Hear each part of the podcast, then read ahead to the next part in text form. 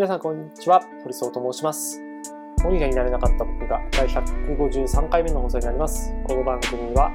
世界知識の低い読書番組として私堀総が読んだ本や言葉に関する感想などを紹介するラジオを目指しています。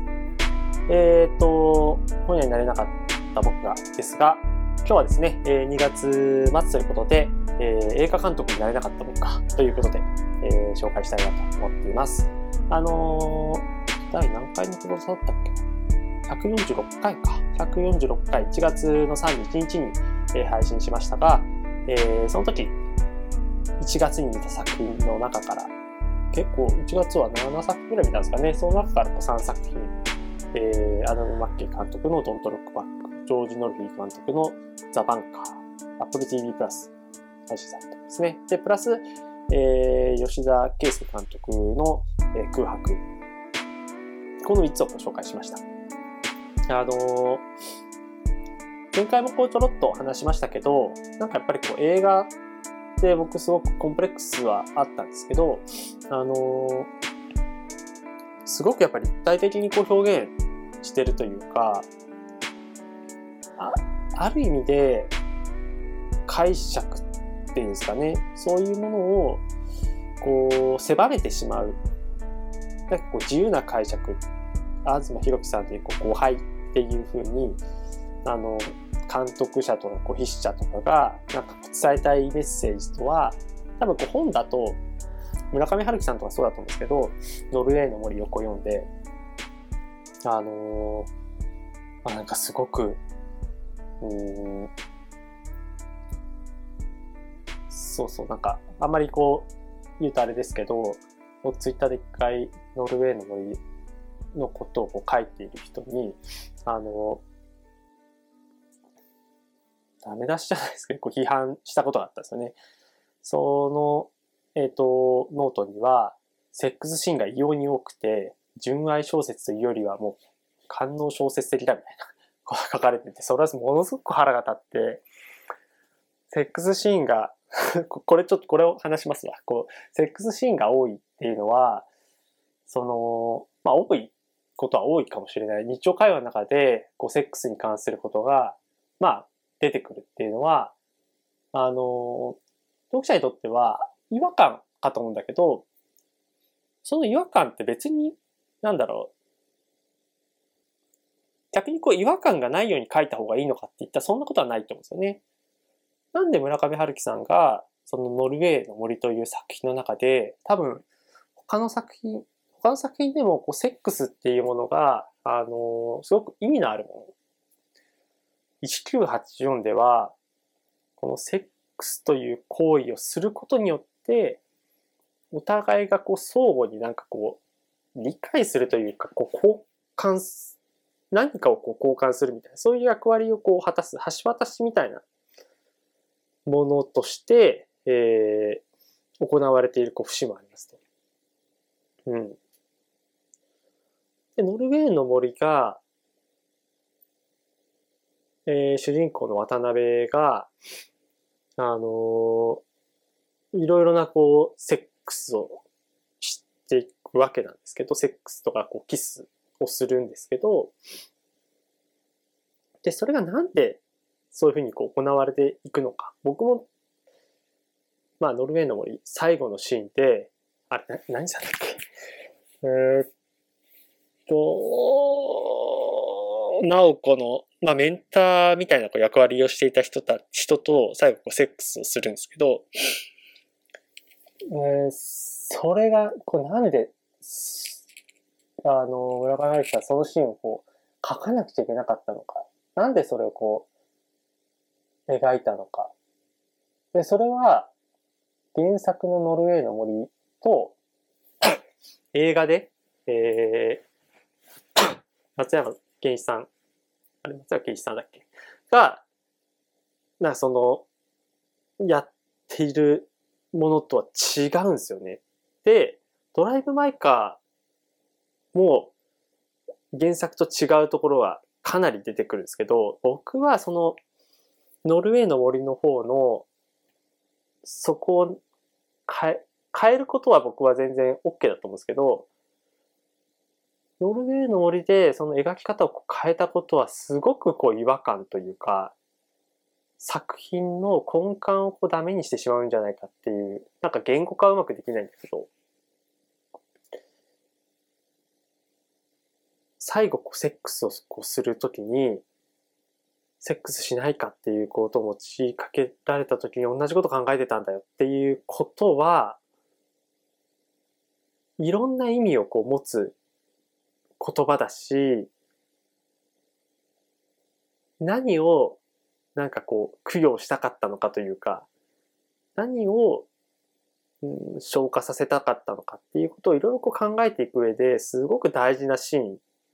だってなんかこう、もしかしたらまた読み直したら違う解釈をこう得るかもしれないけど、あそこでこう、直子をよく面倒を見てくれた人渡辺が直子とすごくいい関係というか大事なパートナーとして知っていったはずの人が最後セックスをこう持ちかけるシーンっていうのは非常にこう現実的には日常からすごい離れてしもしかしたら倫理的にもなかなかこう許されない行為かもしれないけどでそのシーンがあってで、えー、渡辺はまあ、緑と、もしかしたらこうやり直すのかもしれないし、やり直せないのかもしれない。それはこう描かれてはないんだけど、そのシーンがあった後に、緑からあなたどこにいるのかっていうふうに言われた時の、まあ、渡辺のその、どこにいるんだろうかっていう、こ、そこまでの流れは、なんつうんですかね。こう、中村春樹さんっぽくなっちゃうんですけど、いささか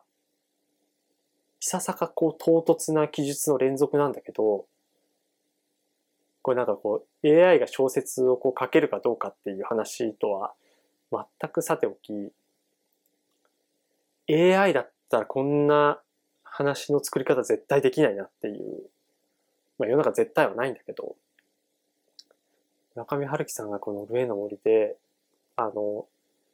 最後のラストシーンというか、最後のこう怒涛の展開っていうのは、うんまあ、僕よりも、世の中的にはもしかしたら、あんまりこう評価されないところかもしれないけど、僕はもうこの最後の、なんだろう、作り方、あの最後がある、だから、その最後のために、この本編の、本編というか、それまでのストーリーがなんか不利になってるんじゃないかっていうことすら思うぐらい、最後の展開がしびれてます、今。読んだ時は、唖然としたんですけど。なんで、そういう話になったのかっていうとそうそう、だから解釈が本を読むと分かれるけど、映画は分かれない作り方もできるというか、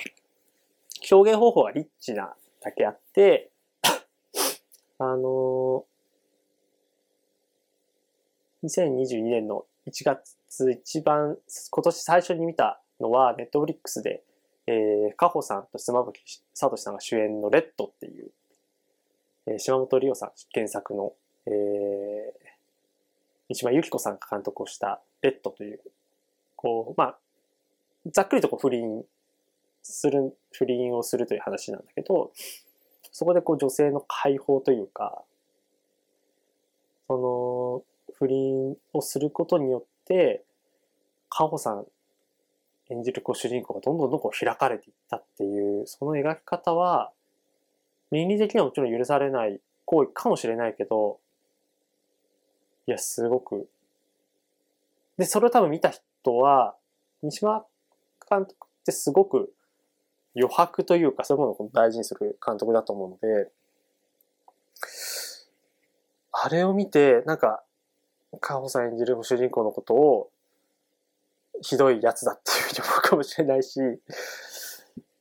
ああ、でもなんか共感できるよねっていうふうなことがあるかもしれないし、僕はなんかすごい、なんか、ある意味でとても悲しい話だな、みたいなことを解釈したんですけど、ひ、なんかこう開かれていくというか、オープンになっていく、自由になっていくことってすごい孤独なことでもあるというか、孤独なこととこう対峙していかなくちゃいけない。だけど、その人間はこう孤独よりもこう開かれていく、自由になっていくっていうことを、もしかしたら選んでいくんじゃないかっていう、なんかそういうこう宿命もあるかもしれないな、みたいなことって、なんかで思ったりして、そういうなんか、話、解釈。解釈がこう、同じ作品見て、全く同じ感想を持つみたいな人も、もしかしたらいる。あそういう作品はあります。例えば、なんかまあ、半沢直樹とかは、良くも悪くも完全懲罰みたいな感じで、あの、そんな見る人によって、解釈変わるみたいなことはそんなないかもしれない。それは、あの、僕、半沢直樹シリーズは好きなので、あの、別にこう、ディスっているわけではないんですけど、あの、いろんなリッチなことができるメディアであり、で、いろんな人の手が、その映画作品作りには、こう、関わっていくので、表現が、やっぱり、なんだろう、こう、うん、リッチで、そうですね。僕はですけど、うん、本と映画。映画で見たとき、映画で見る作品っていうのは、本を読むときよりも、共感はしやすい。その物語に乗り、乗り込みやすいなっていう感じはすごいしますね。それはこう、良くも悪くもというか、あの、本というものはもっとこう、主体的にこう入っていくような姿勢を持たなくちゃいけないけど、映画っていうのは割とその、僕は多分、もうその、本を読んだその時間と映画を見た時間って圧倒的にこう本の方が長いんだけど、映画の方はそんなにそこに対してのめり込んでなくても、こう入っていける。そういうなんか乗りや、乗り心地の良さっていうのはあって、そこがなんかすごいいいポイントというか、もちろん映画をこうもっと深く、より深く深く、えー、していくためには、いろんなこう見方が必要なのかもしれないけど、で、かつ、やっぱり 多くの人の手がこう入るっていうことは、それだけこう作品作るのにお金がかかるって、ちょっとしたこう商業的にこう成功するかどうかってことをやっぱ考えなくちゃいけない。ということは、今をやっぱりこう切り取らなくちゃいけないっていう、こういう普遍性というとかこう作家性、作家のこうこだわりじゃなくて、マーチャンダイジングみたいなところをやっぱ考えなくちゃいけないっていうのがやっぱあると思うので、そういう意味で、その今流れている映画であったりとか、まあ古い作品もそうだけど、その時にこう流れていた映画のなんかその空気感とか、そういうものをちゃんとこう知っていくためには、映画というこうメディアっていうのはすごく役に立つというか、わかりやすく、あのー、それをこう表現に落とし込まれるものだろうなっていうことをこう思っています。なので、っぱ僕はこう今2022年の2月ですけど、その今を見ていて。で、今言って、今、例えば公開されてる映画は、1年前とかに、えー、撮影されて、えー、いるので、多少のこう、誤差はあるけれども、こう、今を、どういうふうにこう、監督なり、プロデューサーなり、あるいはこう、スタッフ、キャストが、その他スタッフ、キャストが、どういうふうにこう切り取っていくとかっていうのを、どういうふうにこう解釈して、そこに乗っかっていったのか。ドントルックアップとかもまさにそんな感じで、デカプリオさんが、あの、環境に対するこう課題とか、そういうものを、やっぱりこう真剣にこう考えているからこそ、ああいう、なんだろう、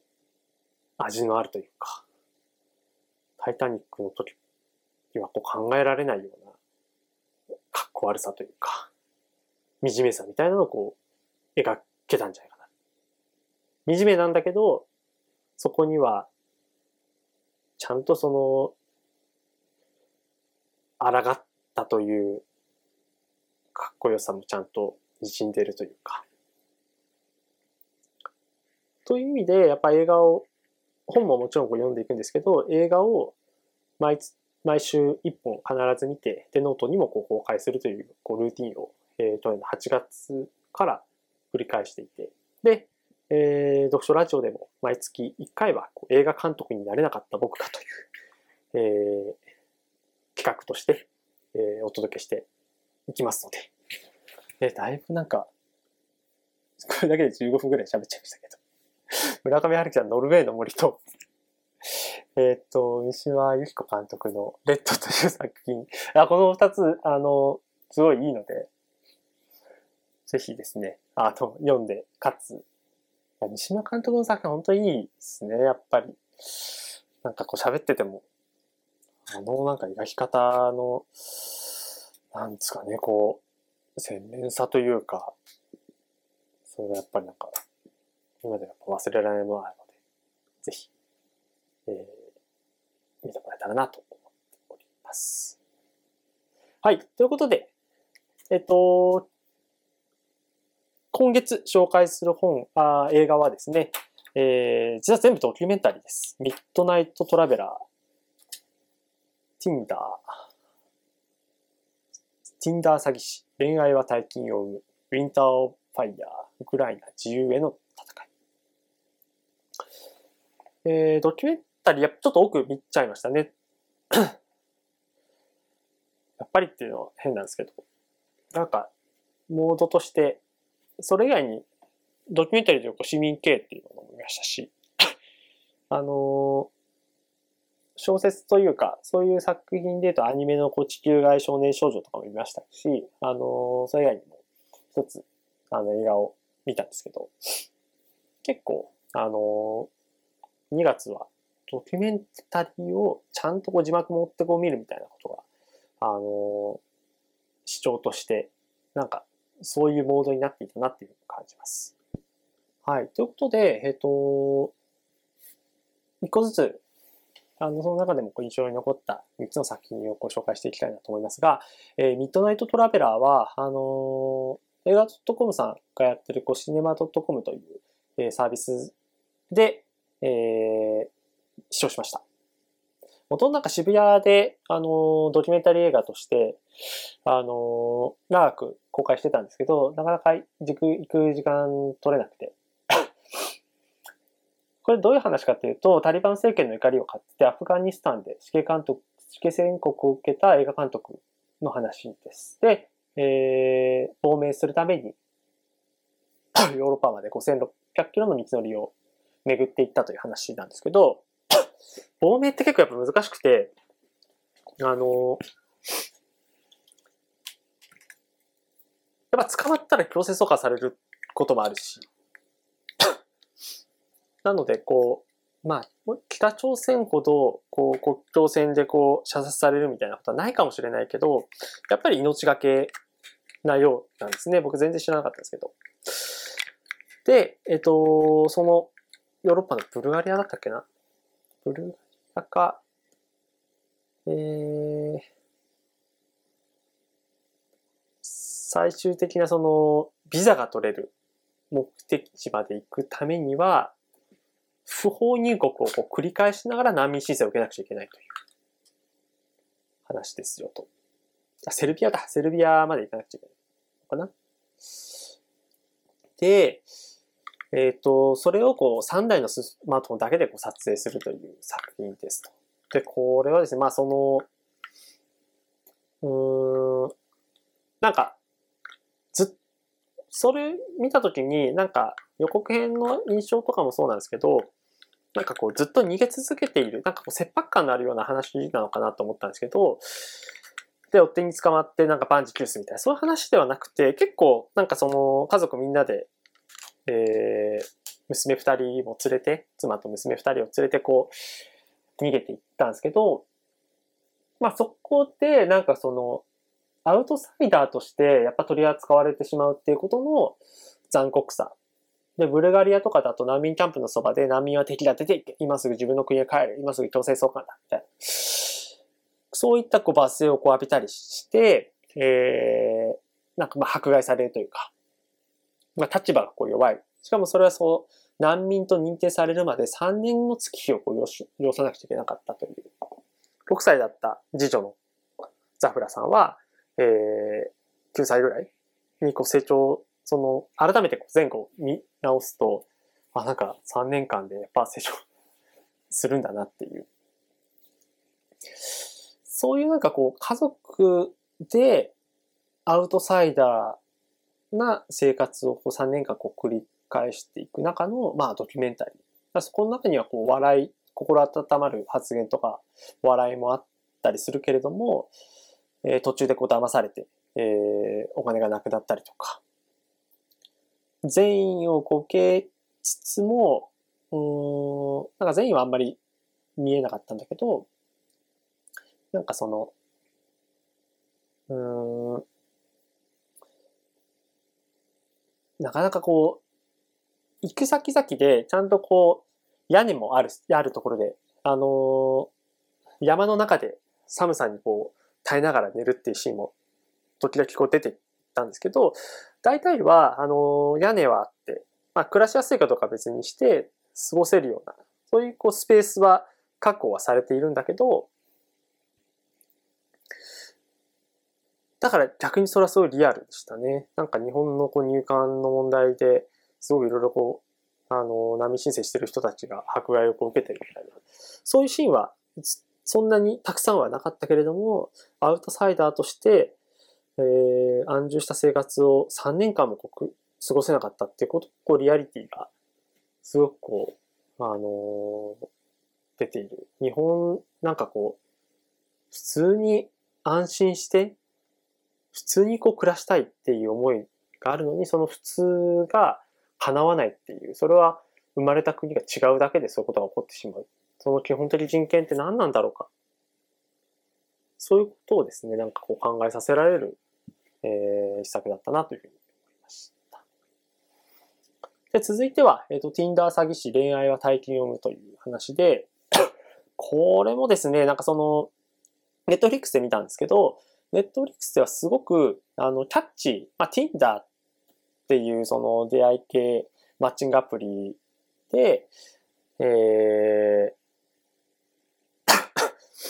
なんかそのネットフリックスのこう作品紹介の時には、騙された人たちがこう報復するみたい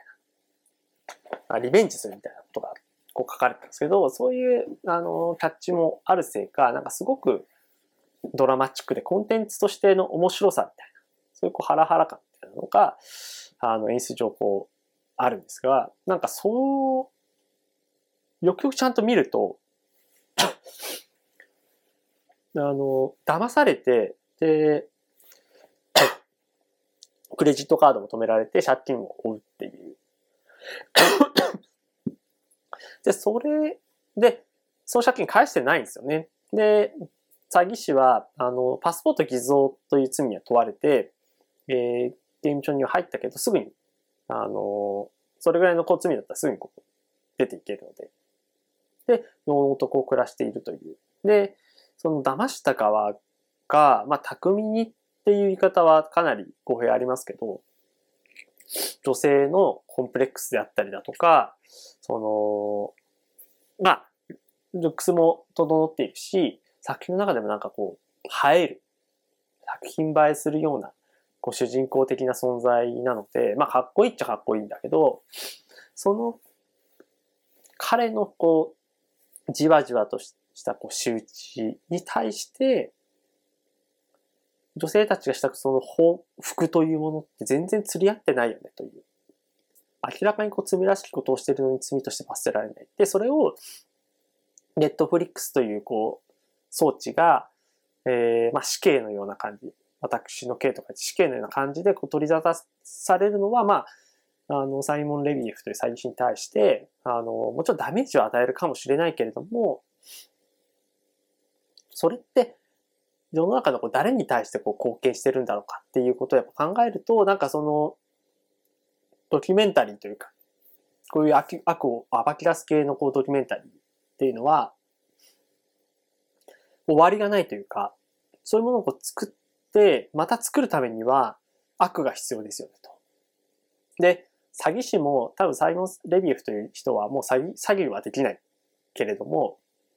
まあ多分コンサルティングみたいな感じで、仕事は多分みんなに 続くんだろうなとは思うんですけど、新しい詐欺師は多分これからも絶対出てくるし、悪党はきっとこれからも悪党であり続けるっていう中で、ドキュメンタリーが悪を暴き出すけれども、悪を止められることはできない。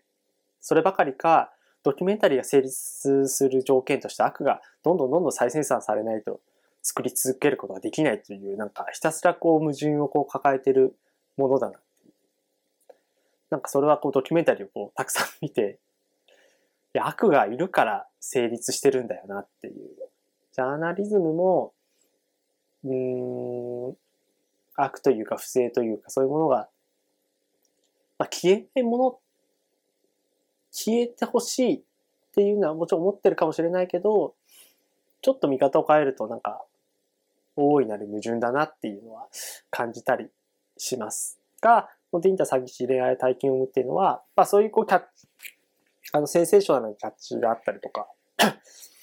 こう、作る上での演出はすごくなんかあの、スリリングな展開とか、そういう風な演出はしてるんだけど、でも、見た個人的な感想としては一つの悪を潰したいっていう、そこに対してこう、えー、うん、追求したいっていう、そういう意思は伺えるので、まあそういう意味でも、なんか、ただただ面白いっていう風な感想を抱くのは、やっぱちょっとこう、きっと本意ではない、制作者の本意ではないと思って、えー、なんか、なんでこういう悪が生まれてしまうのかとか、こういう詐欺師に対して、なんかこうどういうふうな、なんかアプローチというか、なんかこう見る側が、その彼らをこう捉えていったらいいのかみたいなことをなんかこう考えるような主張が、うん、いいのかなって、なんかこうおすすめ、めちゃくちゃおすすめしたいっていうわけではなく、なんかそういうのをこう、いろいろこう考えさせられる作品ではあるかなと。で、最後、えっ、ー、と、ね、ウクライナ侵攻があって、前回の配信でも少し言及しましたけど、ロシアがウクライナに侵攻しましたと。で、この話は、あの、ウクライ、ウィンターオンファイヤーウクライナ自由への戦いっていうのは、あの、ウクライナとロシアの関係を直接描いたものではなくて、ウクライナの国民がいかに自由と人間の尊厳を求めて戦ったかっていう、その2014年のウクライナ騒乱と言われているものを描いたドキュメンタリー作品です。でこれはこう視聴結構、あの、いろんな人に見てほしいと思いつつも、血は流れますと。すごくこう、残虐なシーンってことはないんだけど、あの、ウクライナの、えっ、ー、と、内務省管轄の民警という立ち位置のベルクトという組織、武装特殊部隊が、本当にですね、こう、ウクライナの人々を、あの、無抵抗で、あの、話し合いたいんだっていうふうに言っている人々のことを、えー、鉄の棒で殴ったりとか、あの、銃で撃ったりとか、そういうことをこうしていくシーンがあって、聖職者であってもこう、撃たれたりとか、裸で、裸にさせられてこう連行させられたりとか、そういうこう残虐さを、が映るシーンもたくさんあるので、ちょっと注意が必要ではありつつ、だけど、なんかこれは本当に戦争、こういうのがこう戦争とか武力闘争なんだっていうことを、武力紛争か、実感できる作品だし、なんかでも8年前、全然10年も経ってない中で、ウクライナの人々が、親ロシア派の大統領が、えー、ヤヌコービッチという人が、ロシア寄りの大統領が、あの、EU に、EU かな ?EU に加盟しますみたいなことを言ったときに、その約束を破って、えー、ロシアの方にこう近づいて。それに対してこう民主が起こって抗議して、えー、大統領辞、あの辞任すべきだっていうことをこう抗議したことに端を発して、えー、起こってしまった騒乱。大統領がそういうその民衆も力でこう対抗しちゃダメだっていうことを最初はこう言っていて、で、そういう人たちに対して、もう本当にこう、ほぼ素手で、何のその、武力というかそういう、うん、訓練を受けてない人たちに対して、大統領がこう命令し、指揮して、多分このベルクトという組織は、あの、テロとかそういうものを、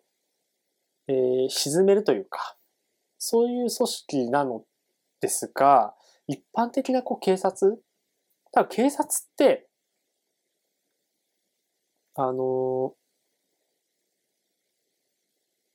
その、なんだろう、こう、国民のためみたいなものがきっとあると思うんですよね。だけど、ベルクトっていうのは多分そういう理念とか目的とか、そういう背景で作られた組織ではないんじゃないかなっていうのが、まあ僕の見立てなんですけど、ちょっと調べてもそんなめちゃくちゃ出てくるわけじゃわかんないですけど。で、ウクライナの人たちも、彼は何者なかったことを最初知らなくて、殴打されたりとか、砲撃を受けるたびになんで同じウクライナ人に攻撃するんだ兄弟姉妹みたいなことを言っているんだけど、もうそれを無視して、えー、ひどい攻撃をずっと繰り返しているという。で、同じような訴えをこう警察官に対して行った時は、警護に当たった警察官に同様見られたんですけど、ベルクトは全く全然動揺せずに、あのー、やっていたので、それはなんかやっぱり、国内のこう騒乱というか、なんか今のこうロシアによる、ロシア軍によるアフガニ、あの、ウクライナ侵攻とはちょっと違う文脈かもしれないけど、ウクライナの人たちが自由を求めて、人間の尊厳を求めて、あの、戦ってきたっていうことはすごく理解できたし、なんかそれがね、うん、まあ、歴史をもっと多分僕は紐解く必要があって、今喋ってることってすごくうろ覚えのこう知識、こうかじかじったばかりのこう知識なんだけど、なんかもっと自分はなんかいろんなことに対してアンテナをこう張っておくべきだったなっていうことをなんかやっぱ思っちゃうですよね。えー、作品の中にこんなセリフがありました。死ぬのは怖くない。僕らの自由を守るためだ。ここで勝てばウクライナは自由世界の一員だ。僕らは奴隷にはならない。っていう。これが、その、同じことがもし日本国内で起こったとしたら、僕はデモに参加できたかっていうのは結構、うん、疑問で、あの、実際その100万人がこうデモをして更新したっていうのはあるけど、その両脇にはデモに参加していない人たちもこう映っているんですよね。結構それはそれなりに多く映っている。こう首都のキエフでデモの更新があった時に。僕はこう、傍観者にしかやっぱりなんかやっぱ命も大事だし、命がこう危険にさらされる中でこんな行動を取れないんじゃないかっていうことをやっぱ思ったりはするんだけど、なんか、それでいいのかっていうことですよね。それはなんかこう、戦争反対とかそういう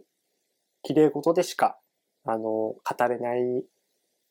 状況が今日本国内にいる人たちはみんなそういうこう苦しみをこう抱え、苦しみとか無力感を抱えてるんだとは思うんだけど、今度僕らは奴隷にはならないっていう、こう、ウクライナの人たちが、ウクライナ、えー、騒乱ウクライナ、2014年のウクライナ騒乱で、えー、主張してきたことっていうのはやっぱり重く響く。それを見たからこそ今の状況っていうのが、なんか、本当にこれ理不尽だなっていう感覚が。それはそのミッドナイトトラ、ミッドナイトトラベラーで生まれたところが違うだけで、こんなにも普通にただ暮らしたいだけなのに、その普通が、あの、脅かされてる。命の危機にさらされている。で、実際こう命も奪われているって現状に対して、なんか2月はいろんなドキュメンタリーを見て、考えさせられることが多かったなというふうに思います。で、2月も、あの、1月に続いて映画館行けなかったんですけど、3月は、まあ、ちょっと仕事も落ち着きそうなので、えー、映画館にも行ってですね、あの、今年公開というか、えー、されているものもチェックして、また、あの、ノートやこの読書ラジオの中でもご紹介していきたいなと思っております。ということで、えー、今回の配信は以上になります。また次回配信もお楽しみください。